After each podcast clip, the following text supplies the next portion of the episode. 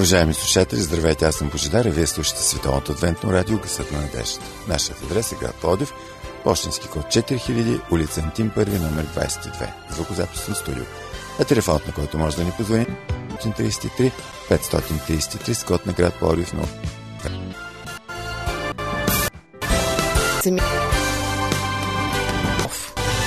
Човек е порок.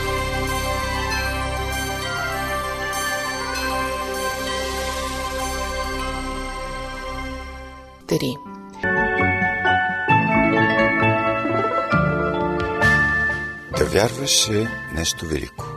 Да вярваш е нещо уникално. Да вярваш е нещо топло и сърдечно.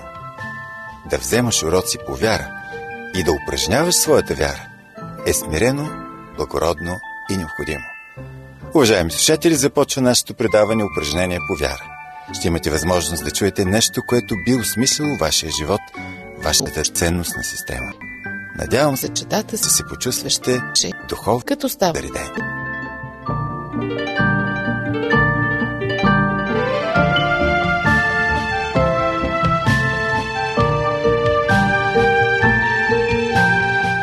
Правеше Йов постоянно пред Господа. Днес предаването упражнение по вяра ще ви представим смисъл на Сатана. Да бъдем радостни. Сатана на Господа. Лене. Ходене. После Господа, че на Сатана. Обърнал ли си внимание, когато, че няма и Бога лечава от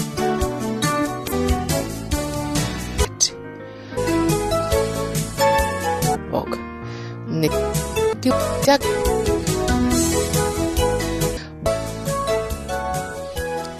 Християнинът е радостен. Той е призован винаги да се радва. Християнинът е положително настроен към живота. Но има нещо, което може да помърчи. И Господа за нас. Това е грехът. И то е нашият личен грях. Употребата на понятието грях в съвременната култура като че ли един от присъствието на Господа. И един ден, когато синовете му и дъщерите му ядяха и пиеха вино в къщата на най-стария си брат, дойде вестител при Йов да рече. Като урих се е по-факт да кажем, аз имам проблем с честността, отколкото да кажем, че извършваме грехът лъжа. По-невинно звучи, когато кажем, че имаме проблеми с счетоводството в бизнеса, отколкото да кажем, че извършваме грехът лъжба. По-спокойни сме да разглеждаме грехът при любодейство или будство като проблем на нашата сексуалност. По-приемливо е да кажем проблем с този милион, отколкото да кажем, че го мразим. Много грубо е и там изискано ми се струва да говорим за грехове. Разбира се, разглеждането на греховете като личностни проблеми и може в нашия живот, но освен, че е личностен проблем, грехът е действие, което носи морална стойност. Грехът е престъпление. В къщата на най-стария си. Не го видим тази светлина. Те силен знаем, не го и тъпнята. Те ъгъл дължават да бъде убиец на нашата радост. Така че колкото и анахронично, демоде да ни звучи понятието грях, каня ви, скъпи приятели, през следващите минути на главата си, предмет на своите разсъждения. Нека отворим слово, че 32 излязох из от. Там се говори за греха. За личния грях на човека, по-специално за различните позиции, които човек може да вземе спрямо своя личен грях. Казва се ясно, че грехът е сериозна пречка за истинската радост в живота. Нека сега да подпитем сам и да разсъждаваме върху него. Блажен онзи, чието престъпление е простено, чието грях е покрит. Блажен онзи човек, на когото век на нашите размишления няма беззаконие, чието дух няма измама. Йов. Наричаме го много страдален, но всъщност страда от отването ми всеки ден. Понеже денем и нощем ръката ти тежеше върху мене, влагата ми се превърна в лятна суша. Признах греха си по измерение, чието си не скрих.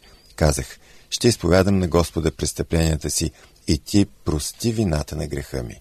За това нещо нека ти се моли всеки благочестив на време, когато може да се намери то. Наистина, когато големите води преливат, те няма да стигнат до него. Ти си прибежище мое. Ти ще ме пазиш. Пет на избавление ще ме окръжаваш. И ще те науча на пъти, по който трябва да ходиш. Ще те съветвам, като върху тебе ще бъде окото ми. Не бъдете като кон или като муле, които нямат разум. Челюсти трябва оглавник и узда, за да ги държат, иначе не биха се приближавали към тебе.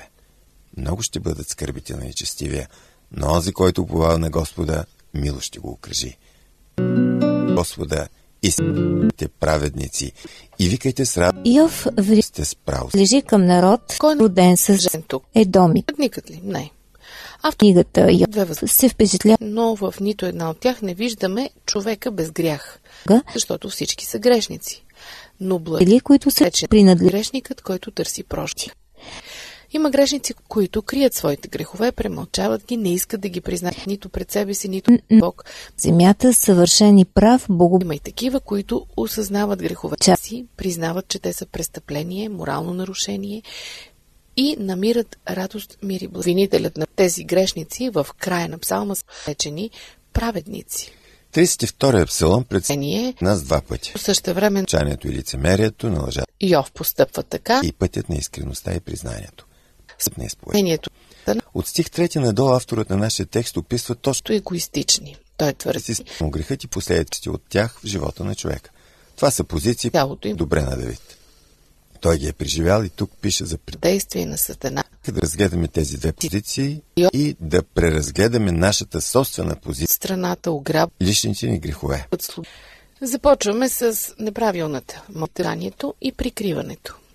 Прави впечатление, че в сравнение с милията част от на която е вдъхновена от изповедта и прочее, че тази в къщата отговори за своето мълчание, ето се по-късани всички. Сякаш Давид не иска да се връща към преживяването. Но Сатана не постоимал тогава. Той се чувства така дачително, че самият спомен за онова, което е живял, предизвиква болка. Когато мълчах, колко време е мълчал, не можем да знаем с абсолютна точност, но ако мислим за Божи извършени, любовта, после измама, косвено убийство, трябва да се сугали не по-малко от 9 месеца до края на бременността на него на Ве. Представете ли си само ситуацията? Царят на Израел, Божият избранник, пророкът, вдъхновеният автор на псалми, вярващият да извърши тежки грехове за тях това година. 40 мъже за тайната на мъките. Да се самоуспокои, че не е правил кой знае какво. 37 глави с една много... Тих трети много да представя приятел на Йов от това време. Последните глави един противовото на мък към Йов и неговото съмнение. Цялото това време на мълчание Давид преживява някакво страдание, което е изтръгнато от гърдите му с болка. Женени напуснали. 4-я стих, където четем. Отделно всеки се обърна на лятна суша. На еврейски, буквално преведена тук, думата влага е жизнен сок, мазга.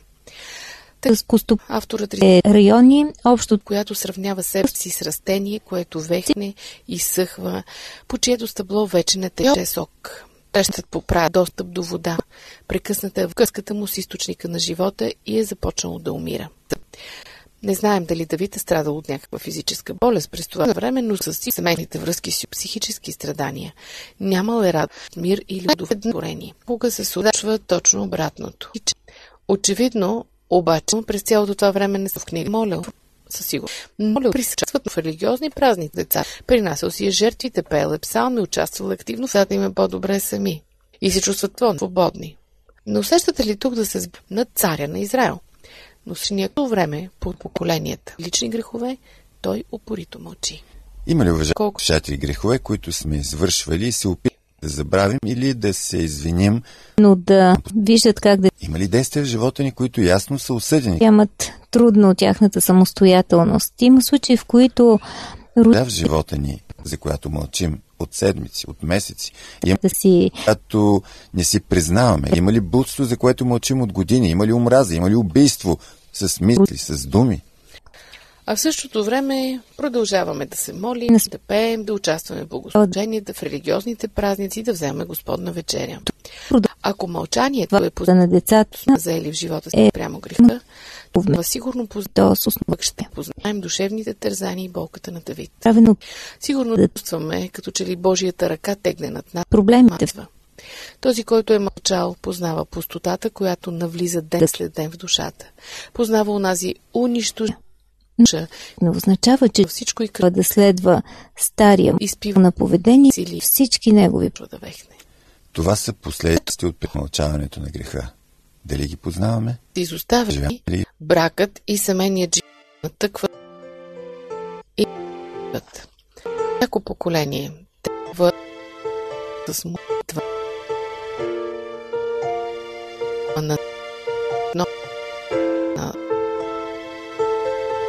отново обстоятелства, проблеми, на които да се търси отговор. Не може старото положение, че не в обществената област, естествено не може да не се от в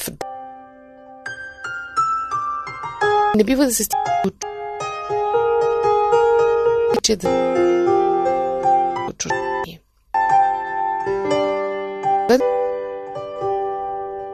Стария вет се говори поколението мирен.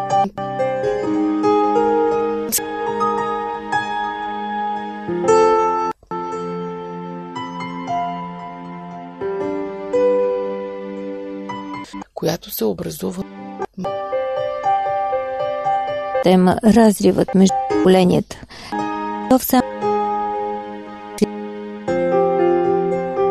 Конфликт.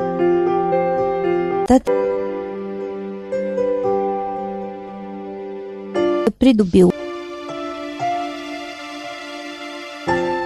И просто не знаят какво правят за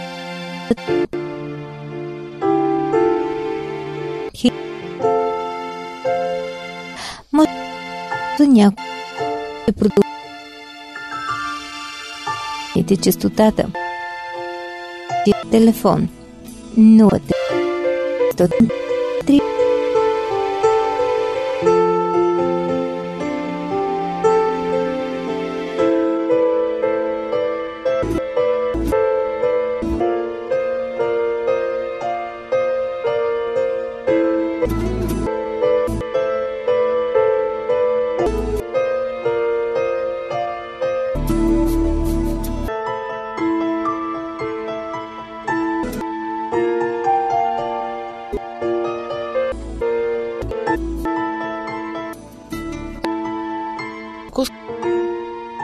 Ради и мира днес си по семейно лична да е от нашата, от която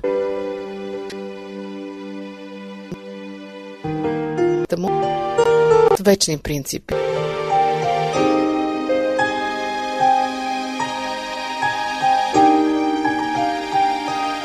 На децата си вечните трапези за да предотвратят е някакво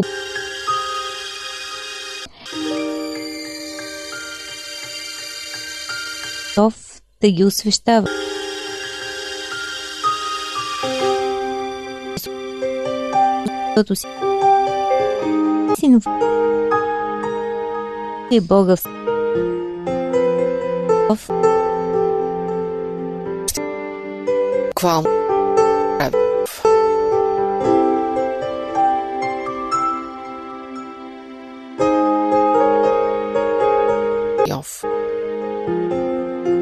трябва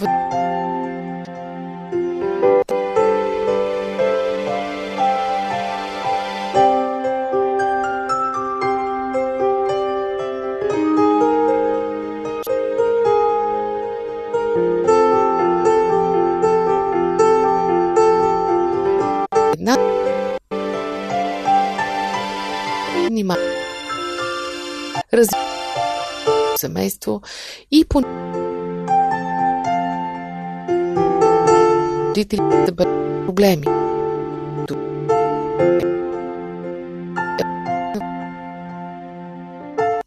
И ако се то голяма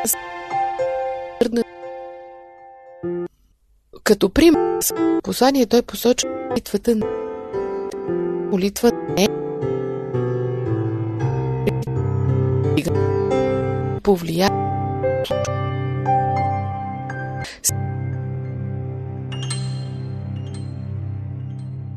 за мен. До днес скъпи, като... Вие слушате предаването упражнение по Указът на надеждата. Припомня, телефон 032-633-533. Тези от вас, които желаят, могат да се свържат с нас и чрез социалната мрежа Фейсбук. Търсете ни като адвентно радио България. Му е била вярна. Продължи пора и радост. Деветната всичко това може да придържи много бързо и безболезнено. По-бързо, отколкото предполагаме. В следващите стихове Давид ни предлага една друга позиция спрямо греха. Единствената правилна и печеливша, и той описва нейните последици. Това е изповед и признанието на греха. Отписва. В петия стих той казва: признах греха си пред Тебе и беззаконието намеря скрих. След толкова страдания и болка, Давид най-сетне признава своя грях. Най-сетне решава да го изповяда пред Господа. И се оказва, че не е понякога страшно. Понякога човек се страхува да погледне греха си такъв, какъвто е, да го нарече с истинското му име, за да не си навлече Божия гняв. Ние често сме като деца, които да признаят грешката си, за да не бъдат наказани. Нещата често точно по обратния начин. И докато мълчим, Божията ръка тегне върху нас и ни смазва. В момента, в който отворим устата си и проговорим, нещата се променят и ние започваме да чувстваме не Божия гняв, а Божията благосклонност.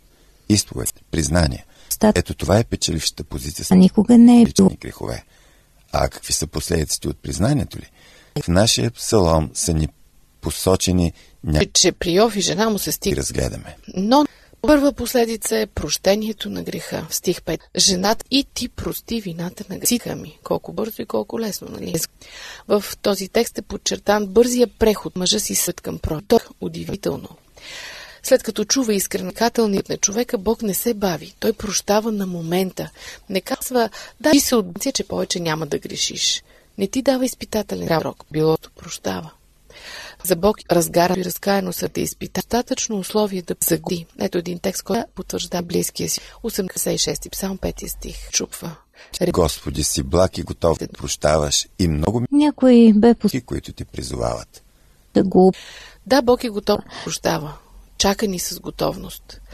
Не знам обаче дали Бог е такъв във вашите представи. Може би мълчите, точно защото се страхувате, че няма да намерите разбиране. Не се бавете, не мълчете. Бог само, че не си отворите устата и да представите пред Него една дълбоко осъзната искрена изповед, за да реши проблема на греха. Между стихове 1, 2 и 5 има съответствие, един паралел на лексикално ниво. Стих 1 – блажен е онзи, чието грях е покрит. Стих 5 се казва беззаконието си не скрих. На еврейски една и съща дума законието си не покрих. И ето го парадокса, който ни е представен чрез този паралел. През това време псалмиста се опитва да скрие, своя грех, но това е безуспешно. И точно тогава, когато се отказва да го покрива, точно тогава Бог покрива грехът му. От тук нататък неговият грех е напълно изцяло покрит, така както е необходимо. Сигурно си спомняте веднага тук за Адам и Ева. Те се опитват да се покрият, като се обличат с диагноза на да. Но Бог ги облича. И това е символът на неговата прошка. Той е този, който може да покрие напълно техния срам и грях. Степен така се казва, че Бог не вменява. Тоест, сякаш нашият грях никога не е съществувал. Духът го извършили. Възможно ли е? Да, подобно мисленето на Исус Христос е възможно. Тогава защо мълчим? Нека застанем пред Бог и признаем и най-тайни грехове. За колко пъти получават думата още сега. Скъпи приятели, има една последица от изповедта на греха. Продължава. Чаваме сигурност и няма по-тежко. Най-близки. Цяло променена. Допреди изповедта и покаянието Бог е чувстван като заплаха, като причина и причинител едва ли на страданието. Бог вече не е разглеждан като този, който причинява скръп. Йововици. Като такъв, който под скръп. Според тих 7 на 32 псалом. Тук вече Бог е наречен прибежище. Тъй като ето още един паралел, една игра на думи, която не можем да усетим на български. Са еврейски думата прибежище, буквално скрище. И приятел го изстрела скривам, покривам.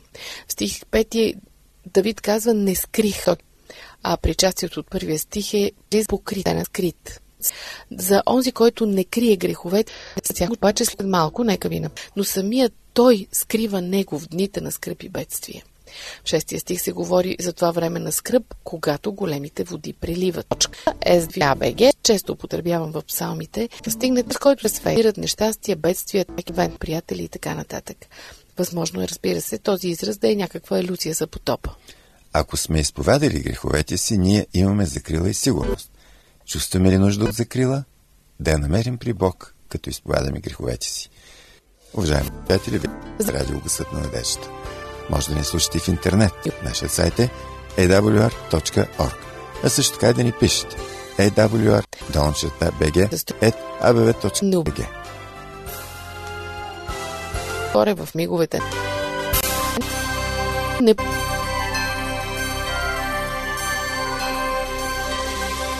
Собствената му съпруга... Забележете стих 6 как започва. За това нещо нека ти се молят всеки благочестив на време, когато може да се намери. Ние трябва да изповядаме греховете си още преди да дойдат бедствията и нещастията. Трябва да го направим във време, когато може да се намери то. Тоест днес. Тоест още сега. Защото не знаем дали ще имаме възможност да го направим. Да го направим тогава веднага и да почувстваме Божията закрила в живота. В стих 8 и 9 откриваме още една последица от признаването на греха. И тя е вразумяване, поучение. Когато човек изповяда греха си, получи прощение и закрила, заедно става с мъдрост. Разбира как на думи, които е от тук нататък в живота си. Разбира, че Бог го ръководи и води в един добър път. И затова от тук нататък става истински разумен. Вече не прилича на кон или на муле, които нямат разум. И за да задържи коня или мулето в правилната посока, понякога човек трябва да си служи с оглавник. Тогава, когато конят тръгне в различна посока, неговият ездач дърпа юздите чрез оглавника, причинява болка на животното и така то, въпреки своята упоритост, се връща в път. Така трябва да е с нас, като с безразсъдни животни. Защо трябва да казва Бог да си служи с оглавник? Защо да го принуждаваме да причинява болка, за да се сетим, че трябва да изповядаме греха? Онзи, който един път е признал греха си и е видял Божията готовност да прощава, ще бъде мъдър и разумен да изповяда греха си, преди да стане използването на оглавник. Също няма решение за... Чакате ли Бог да опъне юздите и тогава няма как да изповядаме греха си? Най-накрая думата взема самият Бог. Преди този факт. Изповяда греха носи в живота. Дава впечатлека Божието величение, могъщество. Дава възможност Бог да ни съветва как да живеем. 10 стих обобщава всичко това. Следващата последица, която идва от изпоминаването на греха, е радостта и веселието. Защо криваме в 11 стих.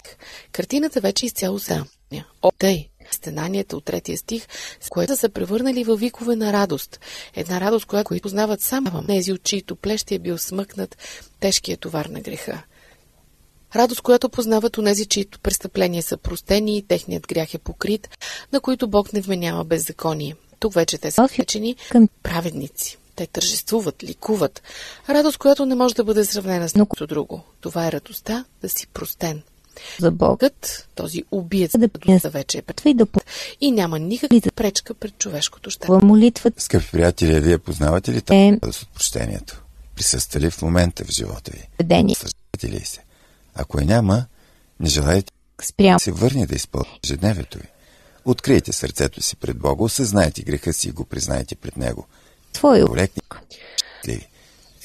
Каква позиция спрямо нашите лични грехове ще вземем?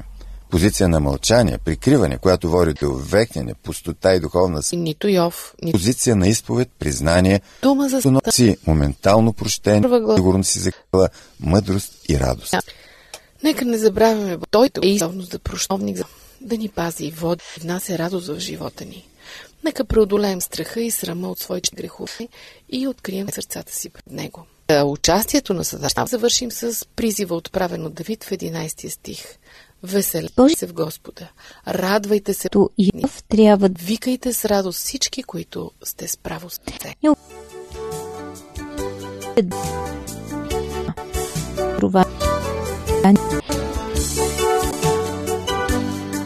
Са призвани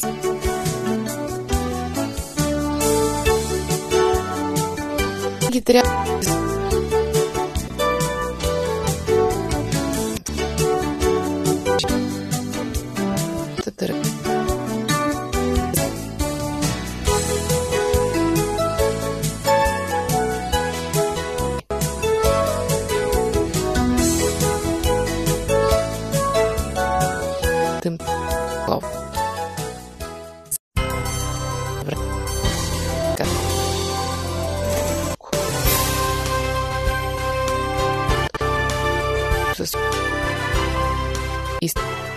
думи. Уважаеми слушатели, вие бяхте тонното адвентно на надежда. Историята е страдал пост от Йов. Плодив, Пощенски. Тежка, тъжна е заредена не с отчаяние. Тя е за предаването от нас на повяра следващата събота по същото време на същата частота. До чуване.